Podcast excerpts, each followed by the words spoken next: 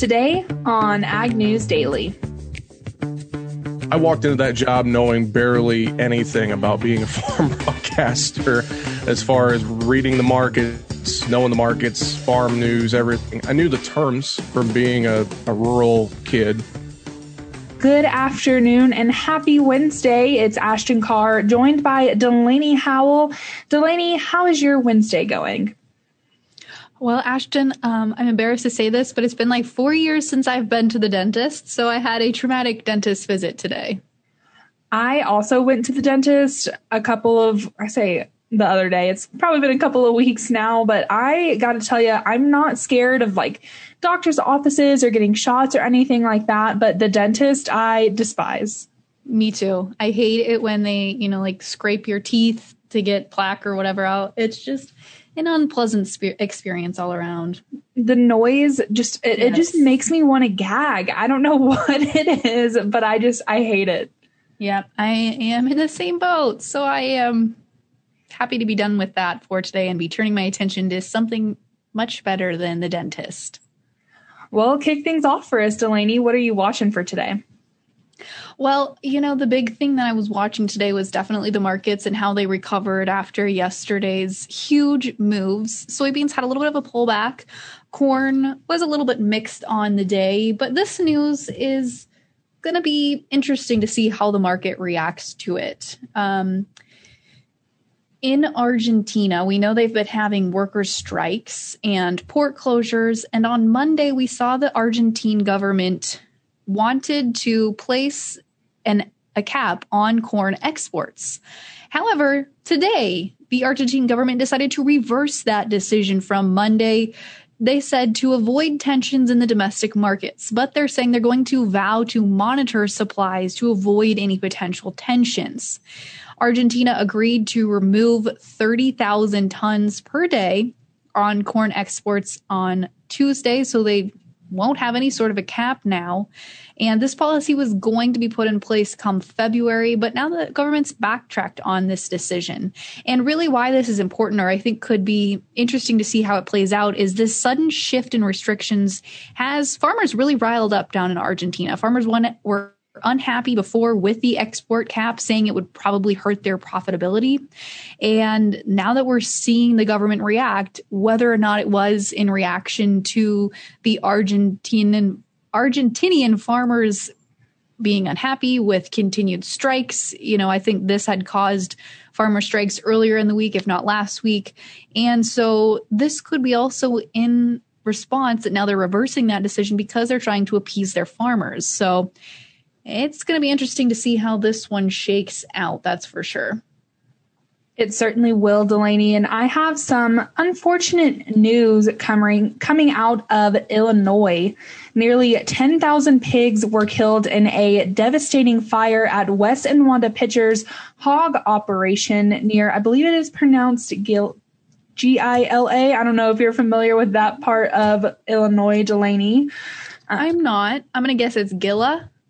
See, I've I've kind of learned my lesson on trying to pronounce things, but I was right there with you. I think it's pronounced Gila, but the cause of the fire is still being determined. Unfortunately, no people were injured in this fire, but it broke out about 8:30 a.m. and was finally brought under control by noon yesterday and the remote location of that operation and windy conditions hammered firefighting operations. A number of area fire companies were on the scene. Unfortunately, they were able to get that under control after a few hours. However, the farrowing building and the office building were destroyed, and another building was damaged. And it's estimated that 6,000 weaning pigs and more than 3,500 breeding stock were lost in the fire. So my thoughts are definitely with that family and that operation. Yeah, and that is a lot of that's a lot of hogs to see stuff like that happen to. You know, this time of year is always dangerous for folks that are hauling. They got winter weather, but uh, I, it just breaks my heart to hear that too, Ashton. Unfortunately, in the ag industry, we are encountering a lot of difficulties, a lot of challenges on a daily basis. Absolutely. You know, it doesn't get any easier from here, that's for sure. But uh, one thing that might might get a little easier is tightening global supplies. We, of course, saw the WISE report come out yesterday, and Russian officials, as I previously have mentioned on the podcast, decided to put out an export tax on domestic products leaving the country. Well, it appears that Russian officials will meet again next week to discuss adjustments to those export taxes beginning next, which are set to begin next month. So this tariff was intended to essentially push traders to sell more wheat domestically to try and tamp down some of the high wheat production prices that Russia is seeing domestically. However, this even before this tax goes into effect there's quite a few folks concerned that it hasn't done enough to reach those goals and that those export taxes may need to be ramped up. So much so that we saw Egypt which is the country's top which is Russia's top wheat customer cancel a few tenders of Russian wheat. And so while Russia does still remain the world's largest exporter of wheat, these chain events leading up to Egypt's canceled tender are adding to the growing concerns about a tightening global supply of wheat worldwide. And again, I say a tightening supply. Is that a reason for a red flag? Probably not. We do produce a lot of wheat worldwide, but it's going to be interesting to see is Russia just grandstanding or are they indeed going to change their export taxes moving forward? Well, Delaney, I have another piece of news from Illinois, and in fact, it is more news about pork as well. The Illinois Pork Power Partnership to Fight Hunger donated more than 101 that I can't read this number apparently today, but 101,000 pounds of pork to food banks throughout the state in 2020 the Illinois Pork Producers Association, Illinois Corn Marketing Board, and Illinois Soybean Association checkoff program have now donated more than 3 million servings of pork to Illinois families since the program began in 2008. ICMB Chairman Dirk Rice says Pork Power is one of his favorite projects that Illinois Corn invests in because as a farmer, he feels very connected to the job of feeding hungry people, and this program impacts local communities. Pig farmers participate by covering the processing fees of their donated pigs. Funds are raised for the program through Pork Power t shirt sales, and packers and processors across the state also donate their services to the cause. And being down here in Texas, I haven't heard of this initiative, but it is definitely something that touches my heart. And it's good to hear that folks are giving a little extra. They're helping out a little more during COVID 19 times, which everybody, which has been very trying for everyone. But Ashton, I tell you what, I have just one other piece of news before we chat markets for today, and that is retail fertilizer and potash prices are showing some mixed moves here after the first few weeks of January. Uh, several after several consecutive weeks of prices, all of the prices really moving higher, we are now seeing some things stall out, but you know, talking to growers across the Midwest, starting to hear some echoes and whispers that fertilizer is going to be hard to find here for the next couple of weeks, if not into the spring. Uh, prices overall, out of the six of the eight major fertilizer prices and companies that you know sell it, were higher compared to the month prior. Four of which were up significantly, uh, about five percent or more. And potash was also about 6% higher bringing the total of potash and or fertilizer prices to be about 482 per ton and potash more specifically 369 per ton. So it sounds like if you don't have those things locked in with your retail provider, you might want to get on that. You know, we had propane issues a few years ago. Looks like this year we could have, I'm not saying supply issues, but it is uh, trending that way at this point in time. Well, Delaney, I just have one other story before we hop into the markets for today. The United States is imposing a region wide ban on all cotton and tomato products from Western China's Xinjiang region over allegations that they are made with forced labor from detained Uyghur Muslims. And that was stated by U.S. Customs and Border Protection earlier today. The action applies to raw fibers, apparel, and textiles made from Xinjiang grown cotton, as well as tomato based food products and seeds from the region. The ban, known as a withhold release order, also applies to products processed or manufactured in third countries. The agency, which is part of the Department of Homeland Security estimates that about $9 billion of cotton products and $10 million worth of tomato products were imported into the U.S. in the past year. And earlier in December, the U.S. Congress passed the bipartisan Uyghur Forced Labor Prevention Act that assumes that all goods manufactured in Xinjiang are made with forced labor and therefore banned under the 1930 Tariff Act unless the Commissioner of U.S. Customs and Border Protection certifies otherwise. And the U.S. is not the only country that are taking steps to ban products from this region of China. I do know that Britain is working on new rules as well, although I'm not exactly sure on all the parameters, so I won't speak too much on that. But I know that we are not alone in this. Yes, and fun fact for you, Ashton, I um, only know this because I took a course on it in college, but it's actually pronounced Wigger. Gotcha. Yeah. See, mm-hmm. I mean, I'm having all sorts of pronunciation problems today. So thank you. No, for- that one's that one's a tough one to know. I just I literally just happened to know that because of the project or excuse me, the the class I took where we studied that part of China in particular. Gotcha. Well, Delaney, I am all out of news for today if you're ready to read the markets. I certainly am, Ashton. And, you know, after yesterday's exciting, explosive moves, we did slow down a little bit on the soybean side of things, but I think that's expected after moving, you know, some 50 cents higher. Corn, however, continued their move to the upside except for new crop. So let's kick things off here with the March corn contract up seven and a quarter cent to close at 524 and a half. The May up eight and three quarters to close at 527 and three quarters. In the soybean pits, January pulling back just slightly 11 cents today to close at 14.11 the March, down 12 to close at 14.06. In the wheat, Chicago March contract pulling back four and a half cents to close at 660 and a half. The May down four and a half to close at 661 and a quarter.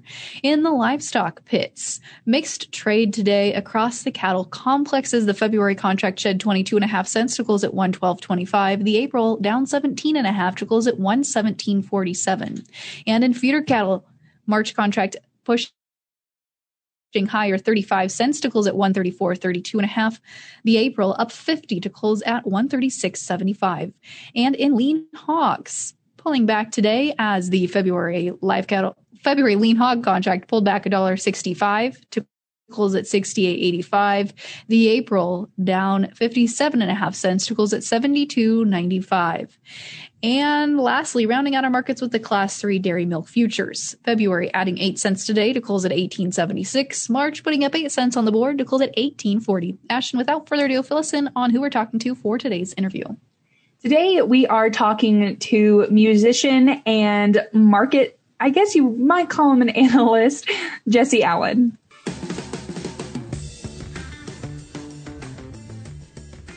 Well, I am very excited to be joined today by fellow farm broadcaster and fellow podcaster, Jesse Allen, host of the Market Talk podcast. Jesse, thanks for joining us today. Hey, I appreciate it. It's uh, great to be on with you guys.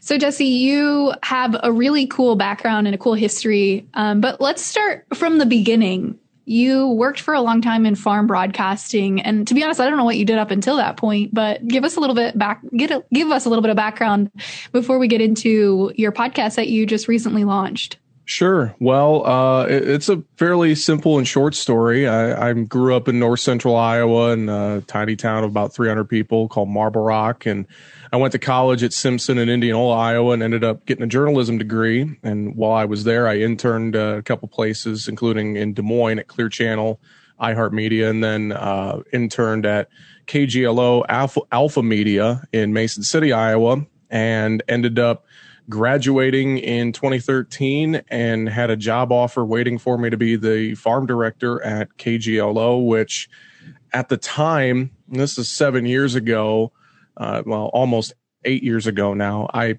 I walked into that job knowing barely anything about being a farm broadcaster as far as reading the markets, knowing the markets, farm news, everything. I knew the terms from being a, a rural kid growing up, but that was about it.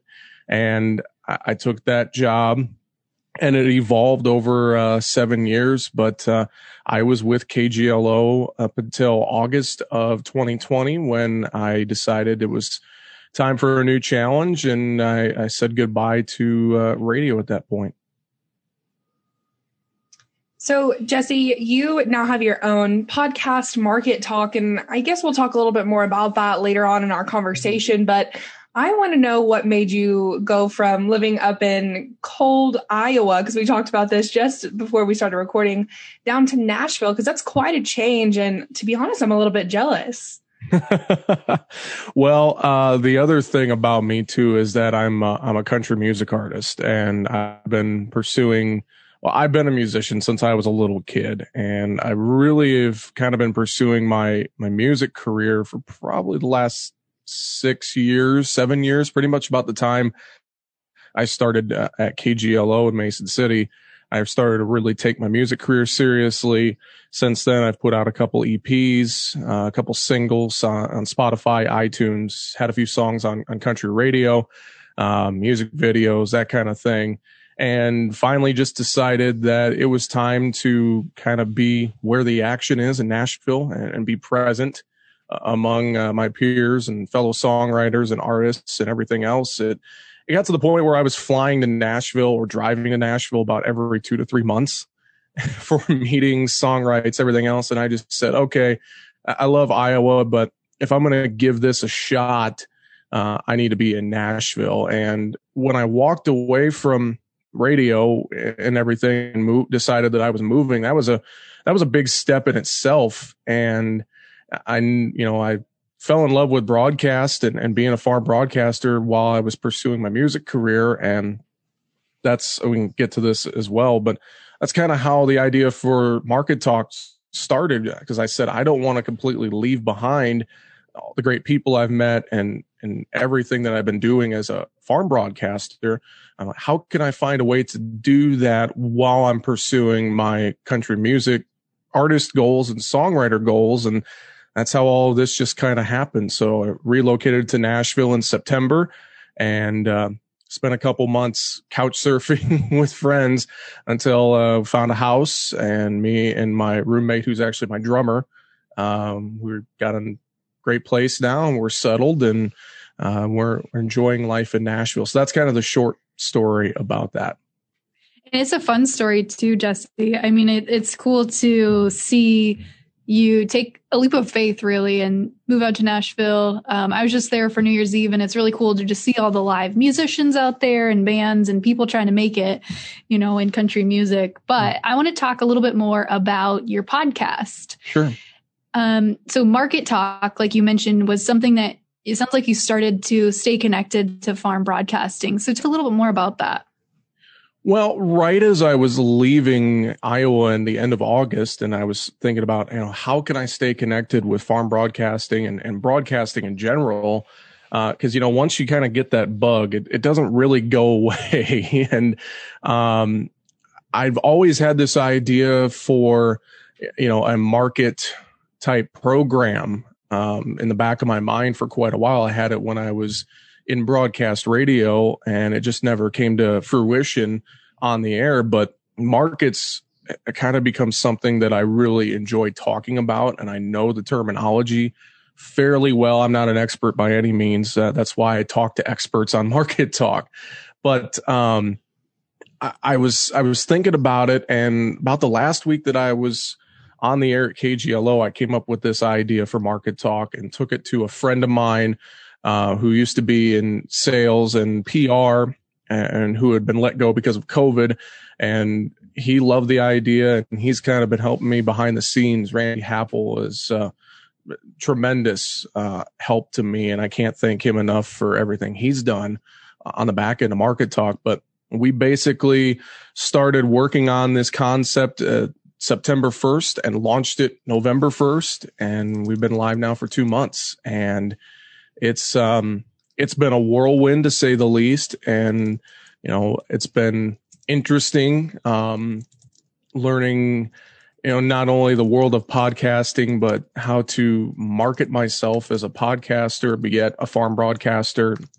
Um, you know, it's it's been fun. I guess let's just put it that way. And it's been fun being my own boss. I think that's the other great thing too. And I'm sure you know Delaney Ashton. You both know this, obviously, with Ag News Daily and your other ventures. It's fun to uh, be your own boss, and you only have to answer to one person, and that's yourself usually. Which is um, it can be challenging and daunting, but I think it's rewarding at the same time. And Market Talk has just been a fun ride for me, and getting to interview numerous experts each day and bring what I feel is important information to farmers and ranchers uh, about the market trends on a daily, weekly, monthly basis.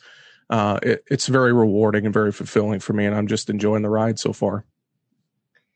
Now, Jesse, there are a ton of podcasts out there, maybe not so many that are market driven, such as Market Talk, but for you know those podcasts that do talk about markets every day how does market talk differentiate itself from those shows that's a, a great question a great point and i know there's uh, quite a few you know, podcasts out there or radio shows for that matter that, that talk about the markets every day. But I, I found that the one thing I feel like separates what I'm doing from others, uh, for the most part is the fact that one, I'm bringing on experts and analysts and brokers, you name it, who are very well respected throughout the uh, on a daily basis. Uh, and also, you know, we're getting to go more in depth. There's no, for me, there's no time limit. If I was in radio, I'd have three, four, maybe five minutes to talk to somebody about the markets. It'd be a very condensed version and I listen to some other podcasts and they do a great job, but they also, it can be kind of condensed. You know, they're not,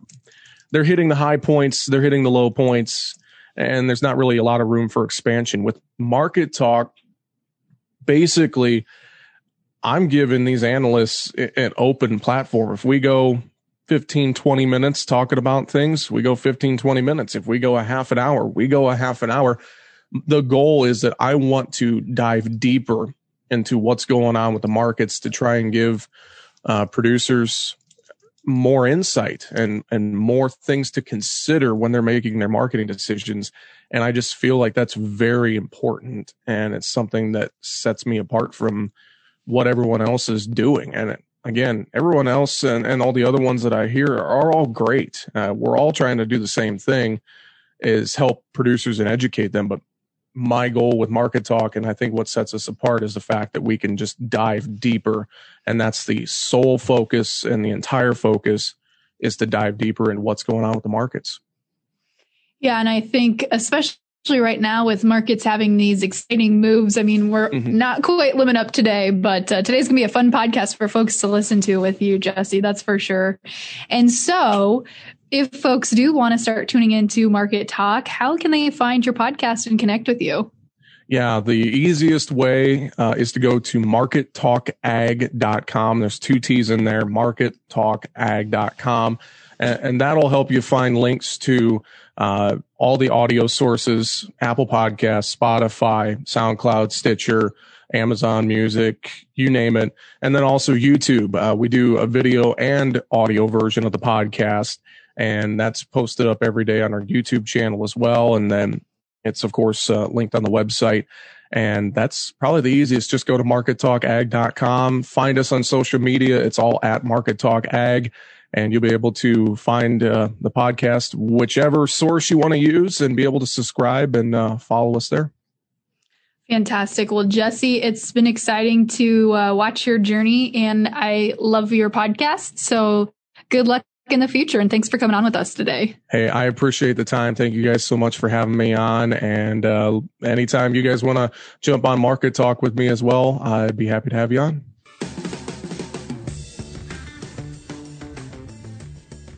Well, again, a big thank you there to Jesse. And it's exciting to see him launch his own podcast. So, folks, do be sure to go check that one out. So, definitely a good listen. Absolutely, Delaney. And I think it's so cool that people in the agriculture industry are able to juggle so many things at once. I mean, he's juggling music and markets. And I mean, you're juggling a bunch of things all at once all the time. And we're always talking to, you know, those kinds of interesting people in the ag industry. So, folks, be sure to tune in at agnewsdaily.com and follow us on social media as well at Ag News Daily. With that, Delaney, should we let the people go? Let's let them go.